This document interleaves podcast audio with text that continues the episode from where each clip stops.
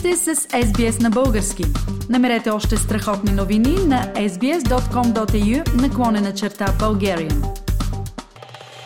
Основната трагедия на всеки въоръжен конфликт, на всяка война, освен на много човешки жертви, страдания и дългосрочни економически последици, води след себе си редица съпътстващи и многостранни щети. Една от тях е унищожаването на природата. Днес с професорът по устойчиво развитие в университета Къртин, Западна Австралия, Дора Маринова, ще разговаряме за многостранната екологична цена на войните. Здравейте и добре дошли. Много ми е приятно да говорим пак. Екологичните последици от войната трудно се установяват в хода на военните действия, защото наистина голяма част от настъпилите негативни ефекти върху въздействието и гори, природно защитени територии, биоразнообразие, въздух, климат, замърсяване на вода, почви, се проявяват в дългосрочен план. Какви екологични последици крие войната? Войната в Украина е огромна човешка трагедия. Всички знаем за това, всички слушаме за това. Но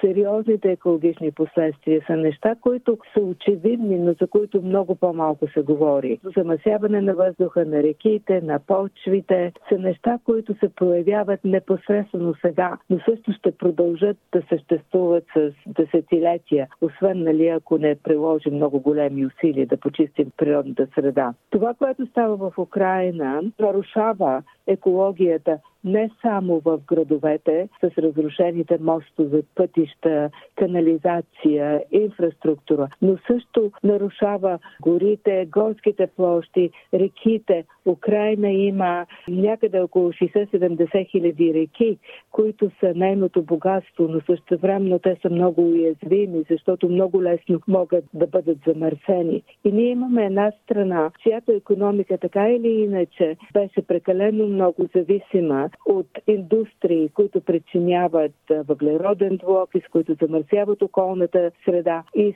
точно беше започнала Украина да подобрява своята економика и тази война на практика разруши всичко, което страната беше постигнала и от сега нататъка ще има много по-сериозни проблеми. Е, ние говорим за неща, които са свързани с изоставени урадия и машини, изгорени танкове, изгорени коли. Също става дума за отделени токсични газове от снаряди, от шрапнели, от избухнали запалени складове с горива, които замърсяват въздуха. Екологичните проблеми са толкова много и толкова разностранни, че където и да погледне човек, вижда страшно сериозни и опасни неща за човешкото здраве и за околната среда. Още преди военните действия, според индекса за екологична ефективност, Украина заемаше ниска позиция по качеството на въздуха, биоразнообразието и стабилността на екосистемата. Сега ти спомена за замърсяването на почвите и водите. Спомням си, че четох едно изказване на ръководителя на Украинската природозащитна група Алексей Василюк, който каза, че пример даде той с а, такива химични реакции, които са вредни за почвите и за водите, че след взривяването на снаряда град, който се използва използва, остава не по-малко от половин килограм сяра, попадаща в земята, а от контакта на сярата с водата всичко живо просто изгаря в сярната киселина. Последиците да, са наистина ужасни. Това е ужасно. Това е нещо, което не само влияе върху хората, то влияе и върху животните. И е нещо, което е толкова болезнено и толкова жестоко. Но, за съжаление, когато създаваме оръжия и машини за убиване, ние целим възможно най-лошите последствия, а не се грижим за това какво ще стане за околната среда. Замърсяванията в атмосферата и особено на водите ще се проявят не само в пределите на Украина, тъй като всички водни ресурси са движещи се обекти, а, а това означава, че замърсените води от реките, зерата рано или късно ще попаднат в морето, в океаните, ще се отразят на морските екосистеми, на океанските екосистеми. Какви последствия може да очакваме? Знаем, че ще са огромни. В момента ние виждаме някои от най-простите прояви. Например, до бреговете на Румъния, България и Турция стигат някои от противокорабните мини, които не са взривени. Също виждаме разлят нефт и други горива от корабите в Черно море. Водата в Черно море циркулира. Това е едно море, което е много затворено, териториално море. И това ще има влияние върху площите в Румъния, в България, в Турция, също и за самата Украина. Имаме проблеми и с въздушните течения. Всичките тези газове, които се изпаряват в атмосферата, те ще влияят не само на България и на близките съседни страни, но също на Европа, също и на целия свят. Това, което ние се стремим да постигнем с намаляване на парниковия ефект и намаляване на пораженията от промяната в климата, ще стане много по-трудно, защото почти всички газове, които са свързани с войната, са всъщност и парникови газове и те ще допринесат до промяната на климата. Войната крие риск от ядрена радиация и заплаха. Всички знаем, че последствията от бомбите в Хирошима и Нагасаки, тестването на ядрени оръжия и въоръжение на атол Бикини, Маршовите острови в Тихоокеанския район, Нью Мексико в Штатите, Маралинга в Австралия и Нова земля в бившия Съветски съюз, както и също всички помним авариите в ядрените електроцентрали в Чернобил през 86-та и в Фукушима през 2011 показаха неописуеми по мащаба си последствия не само за хората, но и за околната среда. Въпреки мерките за безопасност, знаем, че и в мирно време съществуват рискове от радиационно замърсяване, а по време на война тези рискове са многократно по-големи. Нали така?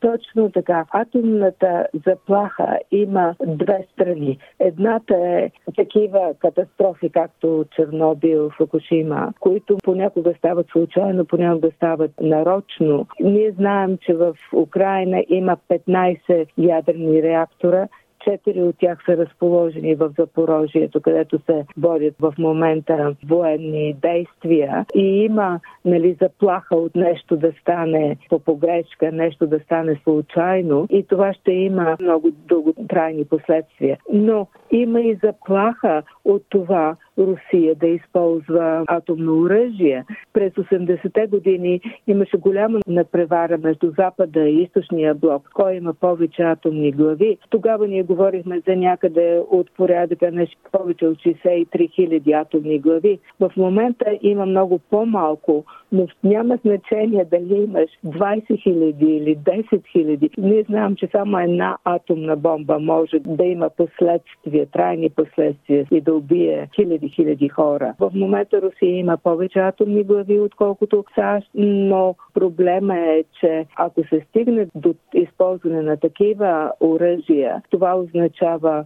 заплаха това означава убиване на околната среда и на хората и на животните за целия свят. Абсолютно един геноцид на околната среда. Геноцид на околната среда. Ние използваме думата екоцид, което означава, че убиваме природата, убиваме растителния свят, убиваме животинския свят. Това е много страшно. Това е просто сценарий от книгата и от филмите на ужаса, които ние не искаме дори да си го представяме. Какви са директните ефекти върху климата? Според Международната неправителствена организация WWF, въоръжените сили са отговорни за 6% от глобалните въглеродни емисии. Застрашени ли сме от още по-голяма климатична криза от тази, в която сме днес? човека наистина продължава да е факторът в центъра на климатичните промени? Да, климатичната криза ще продължи. Ние чухме, че щатите в момента са дали най-големия бюджет, за да се борим с промяната в климата, но той бледне в сравнение с военния бюджет, който щатите гласува и удали за войната в Украина. Замазване на очите. И, да, и както говорихме преди това, всички бомби, всички шрапнели, всички оръжия, които се използват, те са много вредни за околната среда. Те са вредни за климата, те са вредни за почвите, те са вредни за водите. И това е един проблем, който ще има дългосрочни последствия. След края на военните действия, когато и да е този край, няколко поколения напред ще се занимават с въпроса за замърсяванията на околната среда и нейното спасяване. Какви ще са първите задачи пред новите поколения? Първите задачи трябва да започне с поколението, което причинява войната. Това не е само нещо, което в бъдеще ще трябва да се реши. Ние ще трябва веднага да започнем да разчистваме, да махнем мините, които са сложени не само във водите, но също и на земята. Ще трябва да изчисти нефта, който е разлят в Черно море. Има технологии, които могат да помогнат, да кажем, нанотехнологии, наногръби, които поемат вземат нефта. Но те са скъпи технологии и Украина ги няма. И много ще е интересно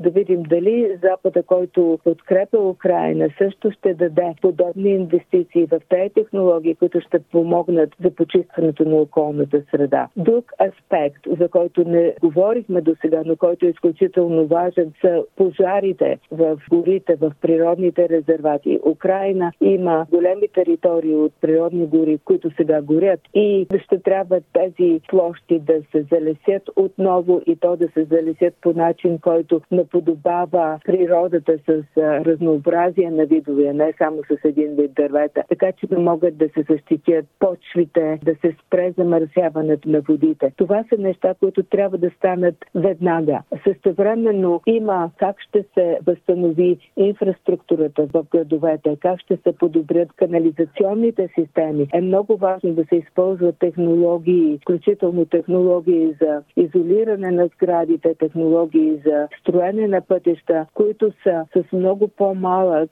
ефект по отношение на въглеродния двуокис и другите парникови газове. Ние знаем, че цемента е един от най-тежките промишлености, свързани с замърсяване на въздуха. Значи трябва да се използват технологии, които предпазват. И може би също и някакви нови технологии трябва да измисли човечеството и за справяне с пораженията, примерно от химични агенти и разни други. Спомням си, че след войната в Виетнам, където американските военни използваха химични агенти и над 20 милиона милиона галона хербициди, за да обезлюдят гъстите гори на Виетнам, за да могат да им помогне това всъщност за военните действия. Тази гъста растителност не беше в състояние да се регенерира и все още има голи полета, които съществуват години наред след използването на тези химични агенти и хербициди. Засегната е дивата природа, около 145-170 съществуващи вида птици и между 30 до 55 вида бозайници преди войната във Виетнам. Днес, след употребата на тези химически оръжия, са останали само 24 вида птици и 5 вида бозайници. Невероятна да. екологична катастрофа. Невероятно. Да, така е.